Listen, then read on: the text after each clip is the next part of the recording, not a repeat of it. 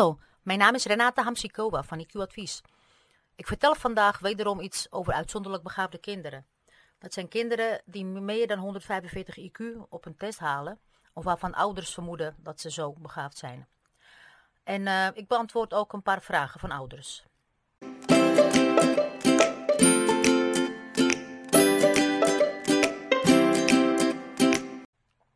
Nou, er moet een breed besef komen binnen het onderwijs dat er uitzonderlijk begaafde kinderen bestaan. Statistisch gezien gaat het om 0,05% van de mensen. Te weinig om aandacht aan te besteden, zou je denken. Maar voor een uitzonderlijk begaafd kind, kind dat niet adequaat begeleid wordt en niet begrepen wordt, zijn de consequenties van inadequaat beleid en begeleiding enorm.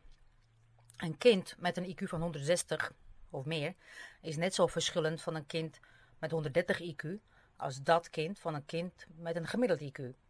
Ze hebben dus, net als hoogbegaafde kinderen, andere begeleiding en onderwijs nodig. Door hun unieke karakteristieken zijn uitzonderlijk begaafde kinderen bijzonder kwetsbaar. Nou, op school heeft je kind behoefte aan individuele aandacht. Alle andere benadering kan meteen schadelijk zijn. Sommige kinderen slaan een aantal lagere klassen over, Anderen slaan hele onderwijsniveaus over, zelfs op de middelbare school. Het overslaan van een enkele jaar is zelden nuttig, omdat het verschil tussen één groep te klein is. Een klas overslaan is niet zonder problemen, maar een uitzonderlijk begaafd kind laten waar het zit, in de klas waar ze niet, niets meer leren, kan ernstige en langdurige schade opleveren.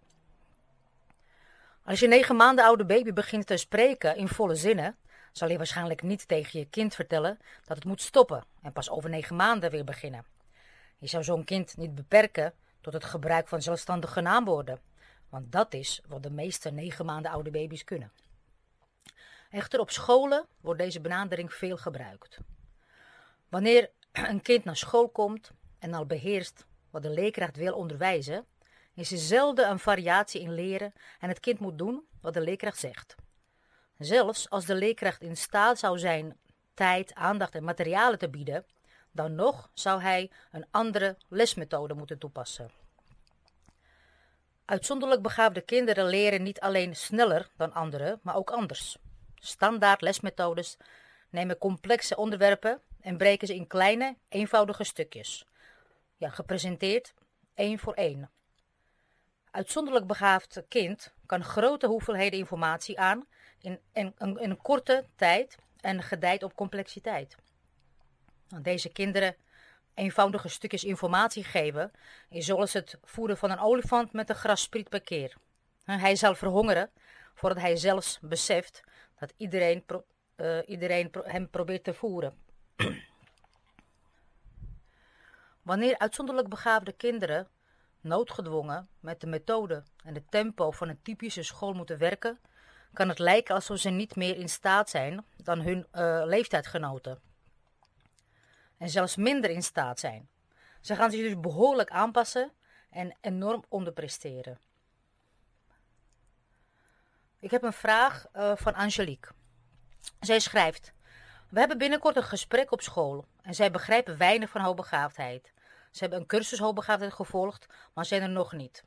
We lopen tegen een aantal problemen aan.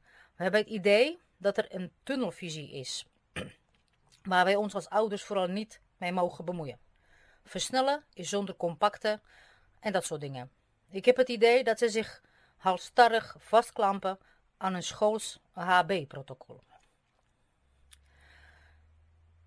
Nou, Angelique, uh, de meerderheid van de scholen in Nederland weet nog niet goed wat ze met hoogbegaafdheid aan moeten. Ook al komt hoogbegaafdheid vaker in de media en zijn er allerlei cursussen beschikbaar, het werkt niet. Per school zouden zich één of twee leerkrachten kunnen specialiseren in hoogbegaafdheid. Maar het besef dat deze kinderen echt andere behoeftes hebben, is er nog niet of nauwelijks. Ik zou in, gesprekken, ik zou in gesprek gaan met jouw school, met jullie school, en vragen wat ze concreet voor je hoogbegaafde kind kunnen doen. Als ze het niet weten, of als het antwoord vaag blijft, zou ik vragen of ze openstaan voor een extern advies. Dan kun je bijvoorbeeld een HR-specialist uh, erbij halen. Dat is zo, iemand zoals ik. Als ze dat niet willen, wat je eigenlijk niet zou mogen in verband met de wet op passend onderwijs, moet je een andere school zoeken. Je kunt je kind niet in deze omgeving laten zitten. Soms kunnen de scholen het echt niet, omdat ze er de capaciteiten niet voor hebben. Maar dan zou je dus een HR-specialist kunnen vragen, of een andere specialist hoogbegaafdheid, om jullie erbij te helpen. Nou, de vraag van Tamara sluit hierop aan. Hun school weet niet goed wat ze moeten.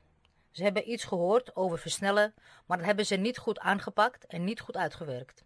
Tamara schrijft. Mijn zoon van acht, of van net acht, zit in groep 6. Is versneld, maar moet nu met de groep gewoon meedraaien. Zijn levelwerk komt hij niet aan toe, dit omdat hij het gewone werk allemaal moet doen. Want ja, ijverig is hij niet en zeer slordig. Ik zie weer depressie op de loer liggen. Hij is overigens getest, harmonieus, 145 plus. Een kind dat op zijn derde zat te schaken en Roald Dahl uitlas. En naar het gymnasium wilde. En nu een druk, slordig, ongemotiveerd en kritisch jongetje geworden. Volgens ons is het echt een ramp dat hij niet zijn levenswerk krijgt, levelwerk krijgt, sorry. En niet mag compacten. We hebben al veel gesproken met school, maar men lijkt er maar niet te snappen. Van ellende hebben ze hem van drie naar vijf gedaan destijds, omdat hij niet meer op school wilde zijn. Met geen stok. Hoe moeten we toch verder? Ja, nou de school weet het niet, uh, schrijft uh, Tamara, en speelt eigenlijk hierdoor met het kinderleven. Ik zou daarom ook een specialist bij halen. Iemand die weet wat uitzonderlijk begaafde kinderen nodig hebben. Als je mij een e-mail stuurt, kan ik je naar iemand doorverwijzen.